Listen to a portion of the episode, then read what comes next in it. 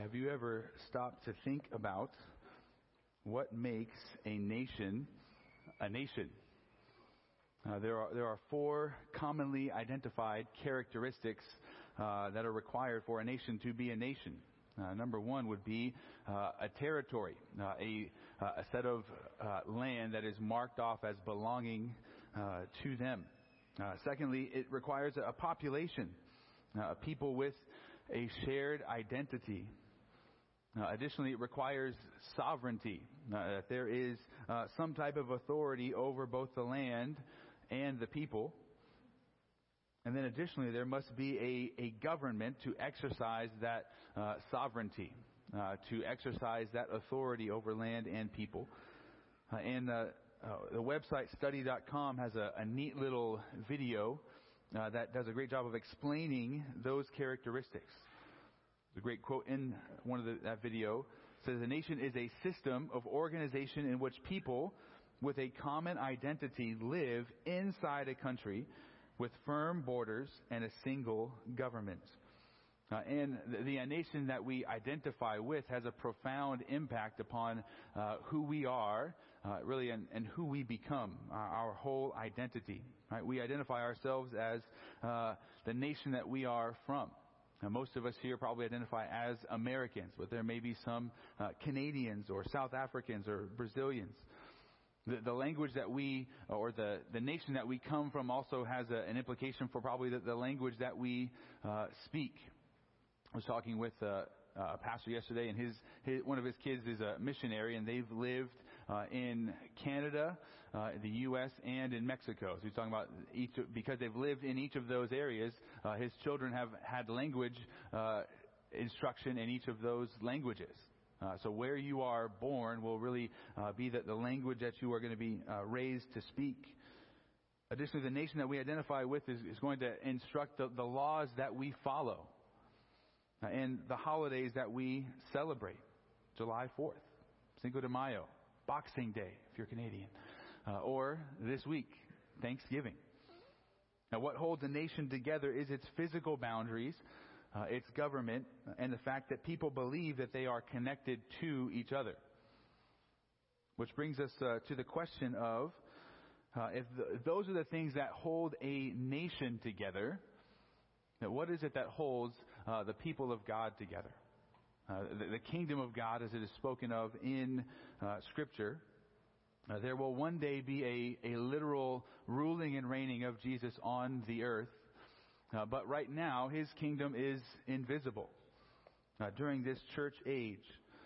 and the spiritual blessings of that future kingdom are present in all of those who believe in Christ. and we are citizens of that future kingdom. Uh, but during the, the church age, uh, when the kingdom of God is invisible, uh, its citizens come from every nation, tribe, and tongue. Uh, so how do we how do we mark out and know who is a part of this kingdom and not a part of uh, the world? Uh, and how is this kingdom to be held together and identified? and really, what we see in Scripture is the church is the local government for kingdom citizens and baptism uh, and uh, the Lord's Supper serve uh, to mark out and to distinguish uh, who is a part of that kingdom uh, and not a part of the world. And baptism, as we're going to, to look at, is uh, one of the signs of the new covenant, as is the participation in the Lord's Supper. and throughout Scripture, God gives signs or reminders of His covenant promises. Right? when God made a, a, covenant with Noah, what sign did He give to, to remind Noah and all of creation that He would no longer uh, or never again flood the entire earth. He gave the, the rainbow. All right, when when uh, God instituted a covenant with Abraham uh, and said, "Through you, all of the nations of the earth will be blessed," He gave him the, the covenant of circumcision. Uh, when God made a covenant with the nation of Israel, uh, He gave a, a, sign of the covenant, uh, and that was the Sabbath day. Uh, and every seventh day, uh, they were to take a day off and remember that they were in covenant relationship with God. Uh, and that covenant relationship had some requirements for them, and it had some promises from God. Uh, and so what we see is that these two ordinances, uh, baptism and the Lord's Supper, are what Christ has ordained, uh, what he has commanded and given to the church to mark out uh, who is a part of the church and who is not. Uh, and uh, what I want to look at today is how these two ordinances function and how they fit together. Uh, and this is all very important because uh, every single person who is following Christ should understand the significance. These are commands in Scripture. Why am I uh, commanded to be baptized? Uh, why am I commanded to uh, remember Christ and partake of the cup and the bread?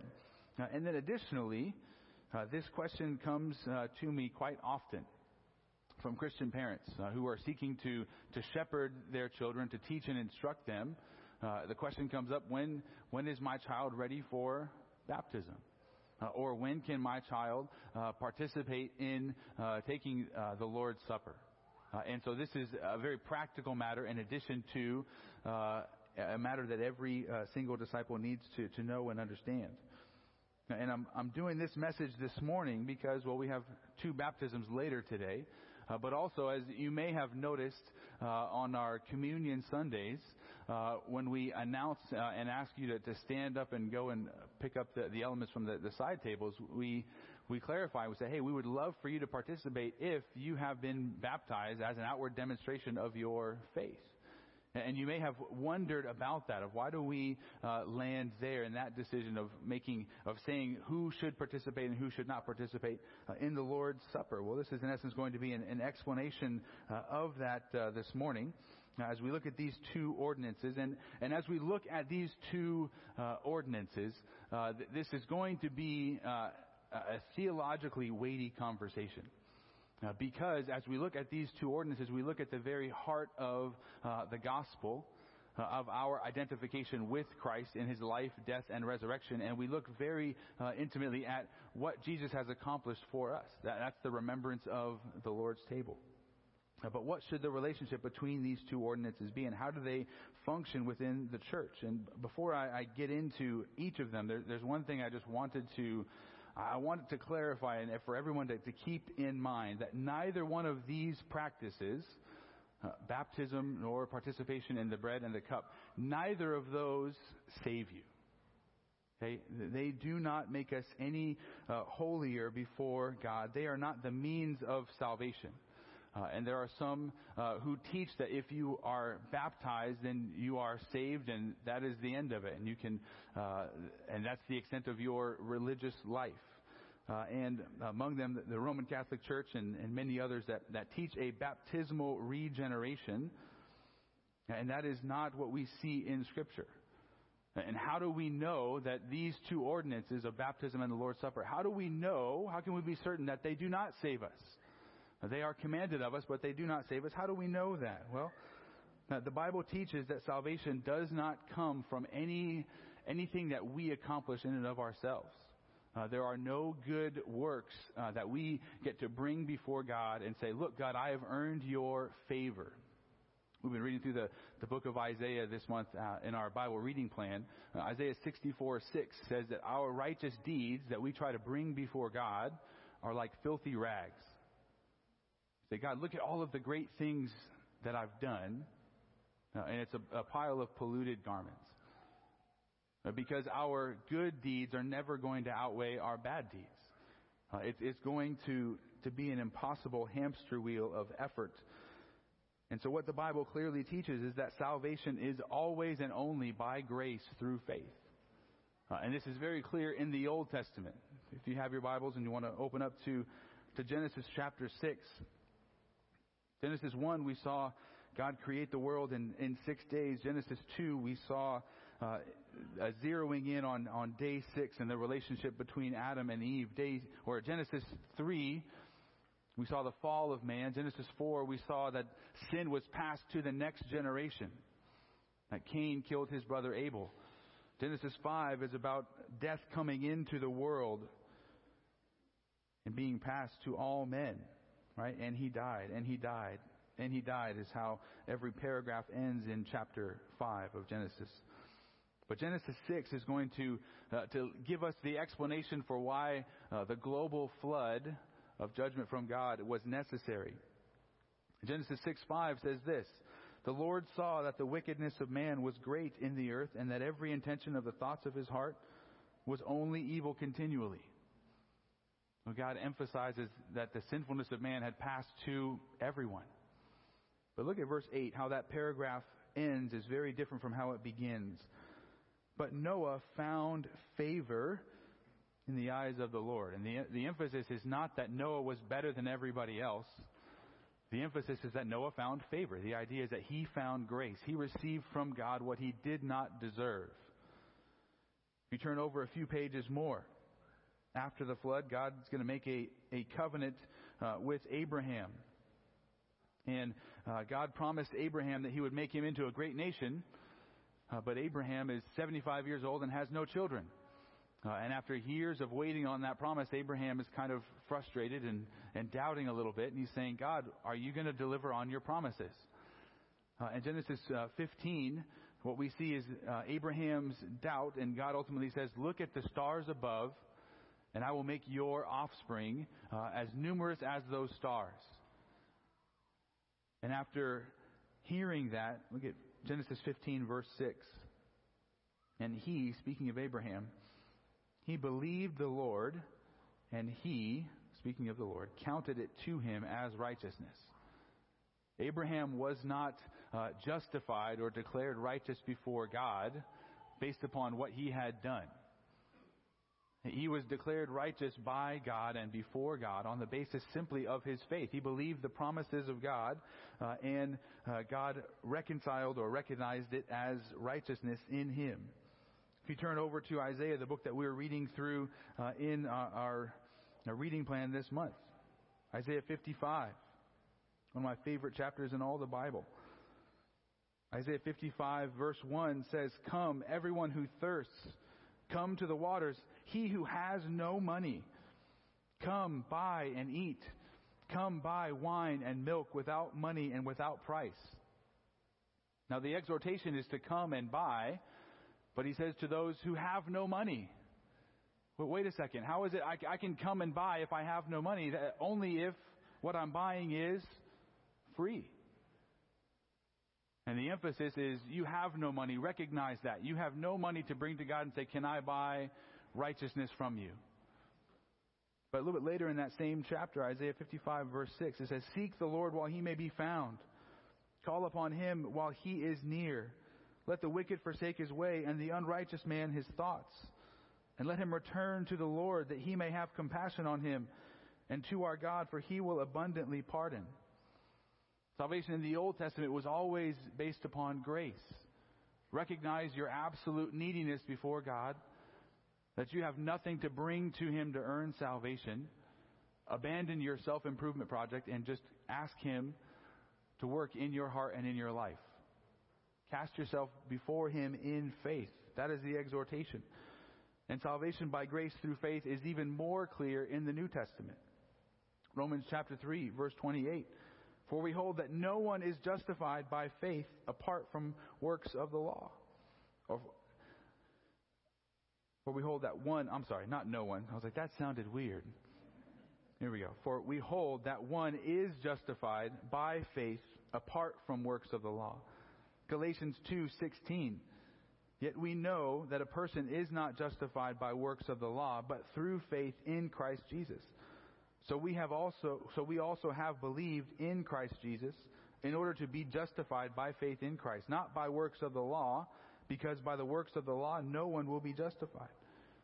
In Ephesians 2, 8 and 9. For by grace you have been saved through faith. And this is not your own doing, it is a gift of God, not as a result of works, so that no one may boast. Right? If salvation is a, a, a result of my efforts, then what am I able to do? I'm able to brag. I'm able to, to look down upon others. Uh, but uh, if salvation is purely by grace through faith, then I have to depend upon God, and He gets all the glory. And how much glory do I get? An exact number zero right?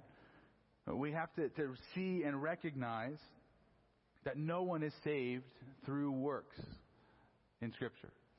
Many people try, and many people fail at that. and ultimately that, that works-based salvation system. If, if you're going to add works into the equation at any point in time, the, the question in the back of your mind lingers, right? If, if my salvation is based upon what I do, the question always hanging out there is, have I done enough? Is God satisfied with me now? Well, but then uh, I just got angry in my heart, you know, last night. So then, what, what you know, where, where's my where's my standing?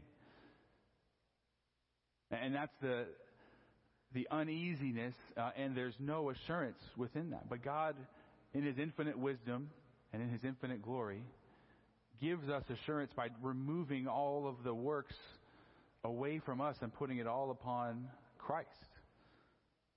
This is what we're going to see.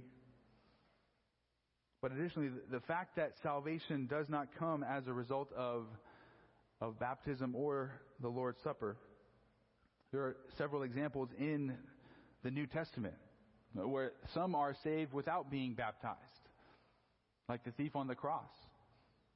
He, he didn't get down, get baptized, but Jesus said, Today you will be with me in paradise. And then in Acts chapter 8, Simon the magician uh, really was a, a false convert uh, who uh, made a profession of faith. He was even baptized by the apostles. And then after his baptism, uh, he offered the apostles money. He says, Hey, can you give me the same power that you have to bestow the Holy Spirit? And Peter called him to repentance. And he just kind of said, Well, Peter, you pray for me. I'm not going to do that. So Simon was baptized, but very clearly not a believer. But, but these two ordinances, they were, they were not given to save us. They were given to mark out who is a part of the church and who is not. To illustrate the gospel and make the invisible church visible. And so I want to look at each of these ordinances and uh, first beginning with baptism because baptism is uh, the beginning of identification with Christ and his church. Uh, and so if, if baptism does not save us, what does it do? Right? What role does it play in the Christian life?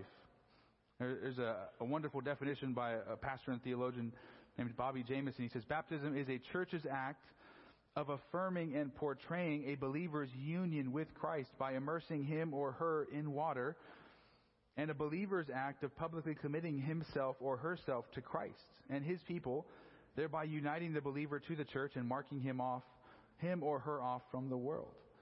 So we can say this that, that first and, and foremost, baptism is a is a public identification of a believer with Christ and his church.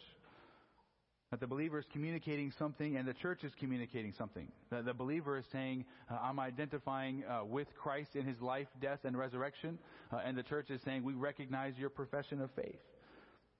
And again, in this way, baptism serves to mark off uh, those who have professed Christ and are following him uh, from the world. Secondly, baptism is a part of discipleship.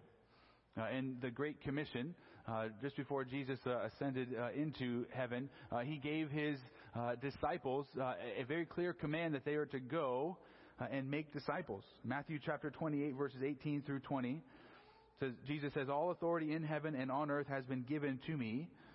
To go, therefore, and make disciples of all the nations. So he issues this command, and then he's going to describe what that consists of. He says, Make disciples of all nations, baptizing them in the name of the Father and of the Son and of the Holy Spirit, teaching them to observe all that I have commanded you. And behold, I am with you always to the end of the age. Uh, and so baptism is the, the beginning of the Great Commission. It's, it's a part of uh, discipleship. And in the early church, uh, as soon as those who came to faith in Christ, they were baptized. This is, this is the pattern uh, in Acts 2.41. Immediately after uh, Peter finished preaching in the, the temple in Jerusalem, says 3,000 people believed and were baptized. It's a lot. We don't have that many baptisms today. That would take a long time. But 3,000. Uh, later on in the book of Acts, the Ethiopian uh, eunuch, as, as Philip is sharing the gospel with him, uh, and uh, the, the, eunuch was reading in the book of Isaiah, he says, Philip, do you have any idea what this means? And Philip says, I'm glad that you asked. I can explain that. Uh, and Philip shared the gospel with him, and the, the eunuch said, Well, what's preventing me from being baptized right now? And Philip says, Well, really nothing. Well, let's, let's go. And he was there and baptized uh, in a body of water right next to them. and then Acts chapter 16, the Philippian jailer Paul and Silas are, are in prison for proclaiming the gospel, uh, and there's a, an earthquake in the middle of the night, uh, and uh, the, the jailer thinks all of the the inmates escaped, so he's ready to kill himself because that's what that meant. If you were a jailer and somebody escapes, you you were put to death. And the Philippian jailer rushes out, and Paul says, "No, wait, don't do that." And the jailer says, "Okay, let's talk." And Paul shares the gospel with him, and the Philippian jailer and his entire household look to the Lord in faith. And they're all baptized that very night. Baptism is also a picture of salvation. Uh, it, it's a, uh, an illustration, it's a portrayal of a believer's union with Christ. Uh, submersion in the water uh, is an identification with Christ in his death.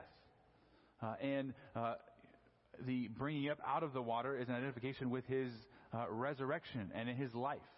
Uh, and that union with Christ uh, is what has taken place uh, through faith in Him. Uh, and the old self is gone, and there's a new creation in Christ. an elevation from the waters of baptism then is a, a picture of our resurrection uh, with Christ, that second birth.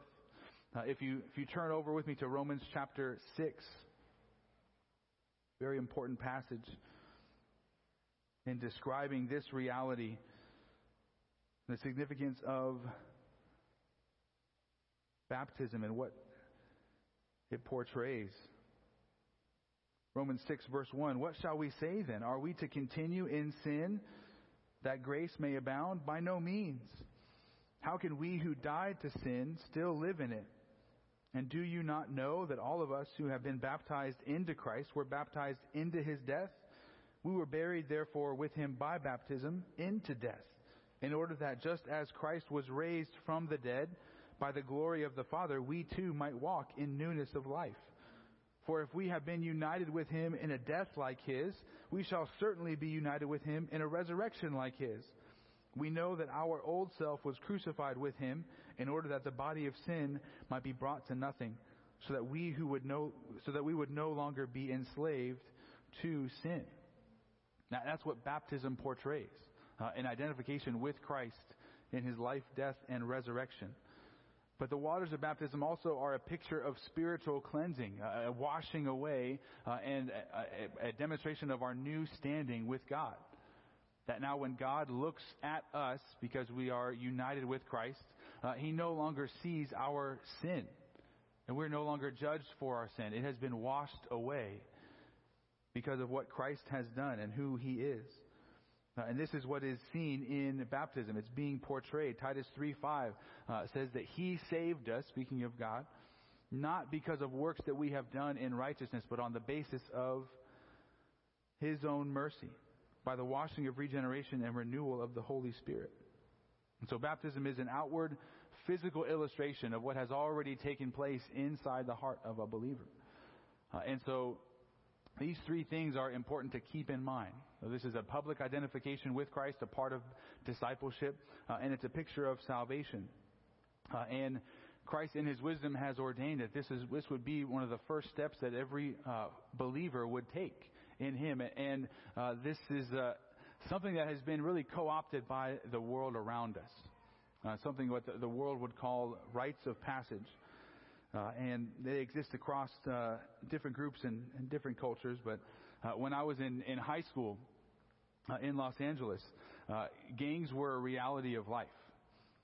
Uh, and I had, had friends and, and teammates who would come to school and they would be in a, a, bad state because gangs had their own form of initiation. and really, if you were going to be a part of a gang, uh, how you are brought in uh, is that every member of that gang would, would surround you and they would come in and they would just pummel you. Uh, they would come in swinging uh, and you, they would just hit you and hit you and hit you and hit you. And if you could endure that beating, you, you would be considered a, a part of the gang. Other groups have co opted this idea of rites of passage. The modern day uh, LGBTQ movement uh, really, an informal way that they've done this is that if you are going to uh, uh, to to come out uh, with this, you know, gay identity, uh, you would you would post a video online. uh, explaining really your, your testimony and what you were doing and, and coming out and with whatever identity. These, these concept of rites of, of passage and, and really it's a, it's a twisting of Christian truth. It's a, it's a twisting of baptism. And these rites of passage announce to the world that these groups are uh, identifying, or you're identifying with that particular group. You're now a member of that gang, or you're, you're coming out with this identity. And if we understand what baptism is from Scripture, that baptism is these three things a, a, public identification, a part of discipleship, and a picture of salvation. The next question would be who should be baptized? And the, the short answer would be well, only those who have believed. Only those who have confessed faith in Christ, who have an understanding of who He is uh, and what He has done. Uh, and uh, true faith involves a willingness to identify with Jesus. Okay, some of us may uh, be able to identify with this, but uh, being ashamed at times of our parents. Parents dropping you off at school, what do you ask them to do? Just drop me off around the corner and then drive down this street where none of my friends will, will see you. Right? We, we've all had that feeling at one time or another where we have been uh, ashamed of our parents. And yet we cannot do that with Christ. And we, we can't claim to, to follow him and then say, Jesus, just hide yourself in my life. Don't come out. Don't let the world see you. We, we can't suppress Christ in our life. That's not what he calls us to do. Christ calls us to follow him as disciples and to not be ashamed of him. Luke chapter 9, verses 23 to 26, Jesus spoke to the, the crowd. He says, If anyone would come after me, let him deny himself and take up his cross daily and follow me. For whoever would save his life will lose it, but whoever loses his life for my sake will save it. For what does it profit a man if he gains the whole world and loses or forfeits himself? For whoever is ashamed of me and of my words, of him will the Son of Man be ashamed when he comes in his glory and the glory of the Father and of the holy angels. So Christ says, Do not be ashamed of me. Don't, don't tuck him away in the back recesses of our life. But what's, what's amazing is what the, the, the culture around us is pushing for right now. They're trying to, to force faith to only be defined uh, as an inner conviction, right? You keep that faith in you. Don't let it come out. It can't influence how you think or, or how you vote or how you converse with your friends, neighbors, and coworkers. Your faith is fine as long as it stays in your mind. But when it becomes a reality outside of your mind, then there's problems and situations. And so the, Christ and the world are at odds. Christ says, proclaim, and the world says, keep it in. But what's the takeaway from all of this? Now, baptism uh, is not an optional part of following Jesus. It's one of the, the first steps of discipleship. It's that identification of saying, I'm with Jesus. And I'm going to be with him and follow him because he is the Lord and Savior of my life. It's that public declaration. And many of us are, are quick to identify with a particular brand of, of clothing or a sports team that we are fans of. But we're not nearly as quick to identify ourselves with the one who has lived and died and risen again for us. And that should not be. We must be ready to identify with Christ publicly, even if that makes life a little bit more difficult at times. And baptism uh, is that public declaration. Uh, and baptism is, is a matter of faith. So I think on this, uh, parents understand if you come and ask me that question of when, when is my son or daughter ready for baptism, I'm probably going to say, wait. Like they, they should tell you when they're ready for baptism. Uh, and there may be a desire on their part at a young age, and that's good. Uh, but there is also some, some assessing that we that needs to take place. Do they understand who Jesus is? Do they understand their own sinfulness before a holy God? Uh, do they understand that, who Jesus is and what he has done on their behalf? Uh, so we don't want to, to rush baptism uh, to try and give ourselves assurance of our children's salvation. That won't work out well. So baptism is the beginning of our public identification with Christ. And then secondly, communion is the ongoing identification with Christ and His church. Uh, and uh, you, you, we could define communion, and the Lord's Supper, in, in, this way. That same pastor and theologian that I quoted earlier, Bobby Jamieson, he says that the church's act of communing with Christ and each other and of commemorating Christ's death by partaking of bread and wine uh, and a believer's act of receiving Christ's benefits and renewing his commitment to Christ and his people, thereby making the church one body and marking it off from the world. Uh, and that, that is what is the intention of uh, the Lord's table. Uh, it's, a, it's a celebration of unity and identification corporately uh, with Jesus and a remembering of who he is and what he has done. Uh, we can kind of explain it or break it down in this way. First and foremost, uh, the Lord's Supper is a command. Luke chapter 22, if you want to turn there, on the last night with his disciples before he was betrayed, Jesus was partaking of the Passover meal with uh, the twelve. And verse 14 says, When the hour came, he reclined at table and the apostles with him, and he said to them, I have earnestly desired to eat this Passover with you before I suffer. For I tell you, I will not eat it until it is fulfilled in the kingdom of God. And he took a cup, and when he had given thanks, he said, Take this and divide it among yourselves. For I tell you, that from now on I will not drink of the fruit of the vine until the kingdom of God comes. And he took bread, and when he had given thanks, he broke it and gave it to them, saying, This is my body, which is given for you.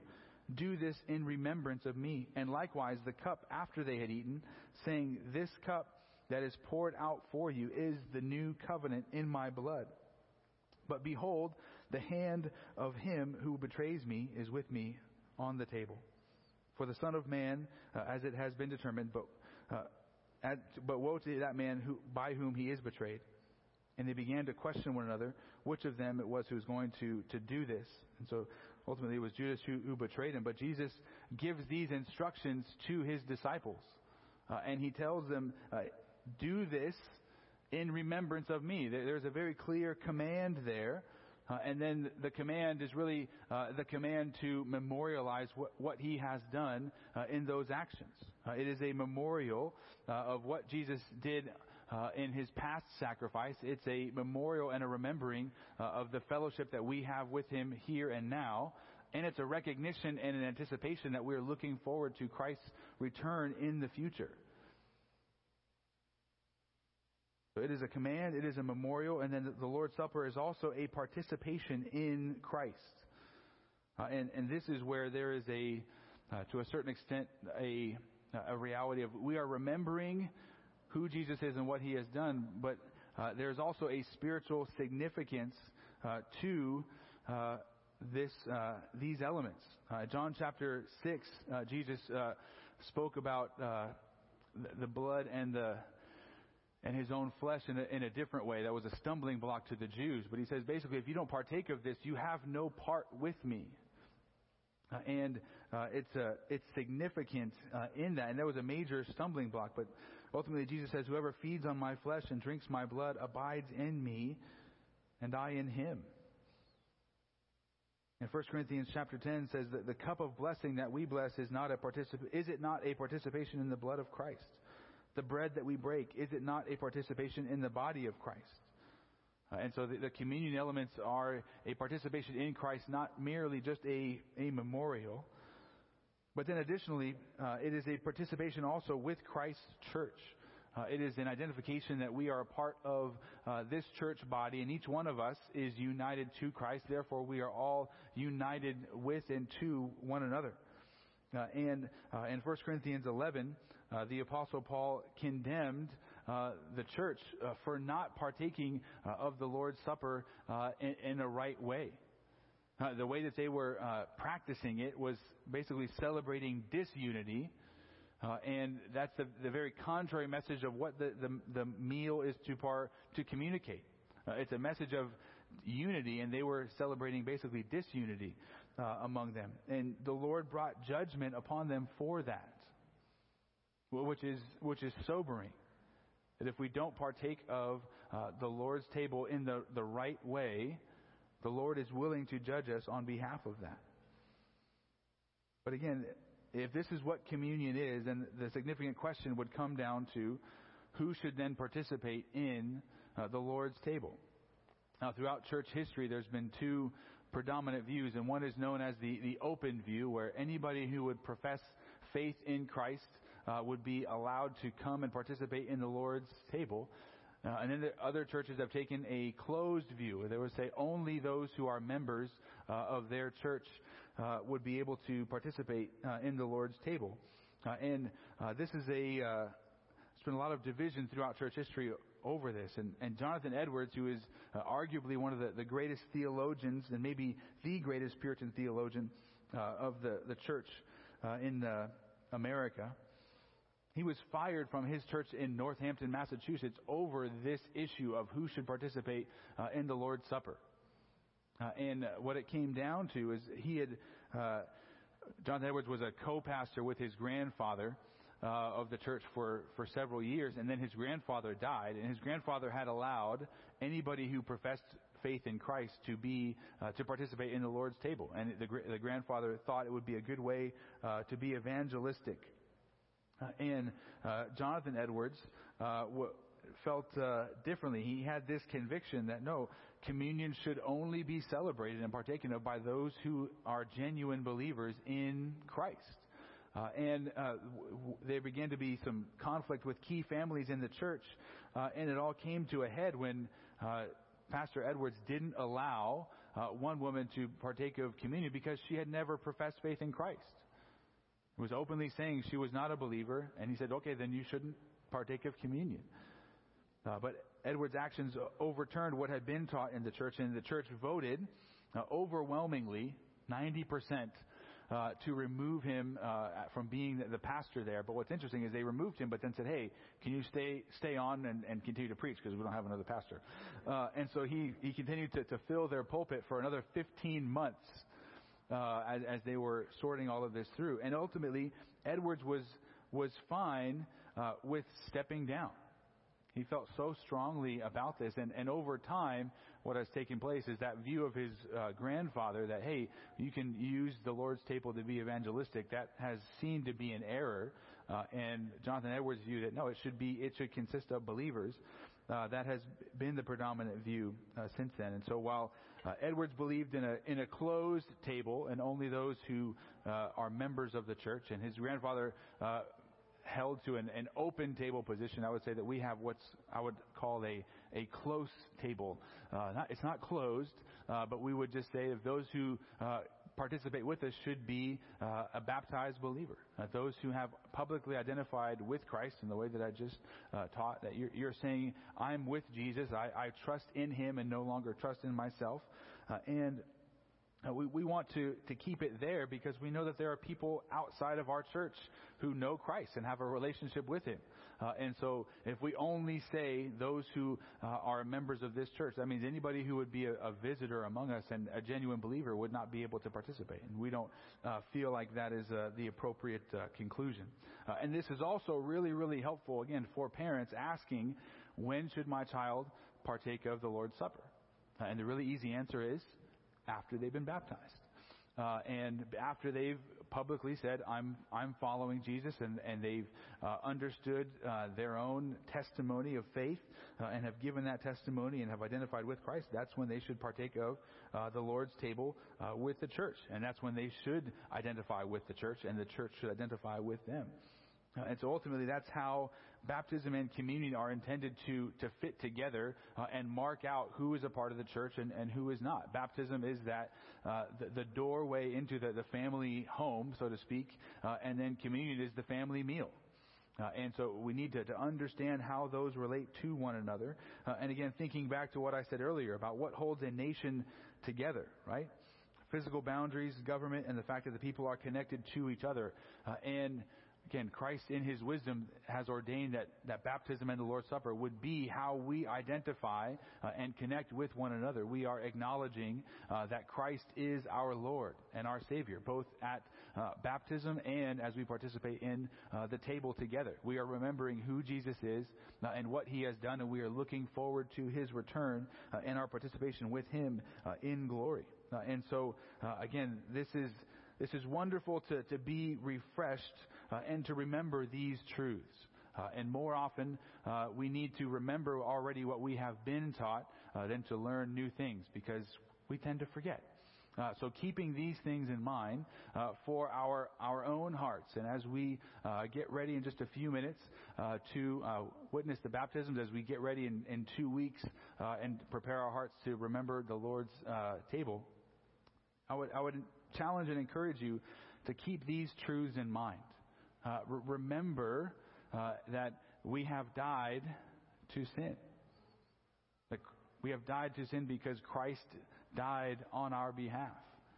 And our faith has united us with Him, and we have been raised to newness of life. That's why we have hope uh, in battling against sin. That's why we have assurance that we will one day uh, be made new.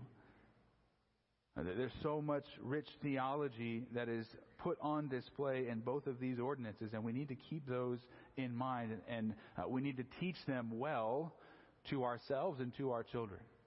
Uh, and to understand very clearly that they are given to mark out uh, the church, and they're given to us by God as His ordinances. And I look forward to uh, to celebrating those uh, in just a few minutes. But let's go to the Lord in prayer, uh, and then we'll be dismissed for a brief break.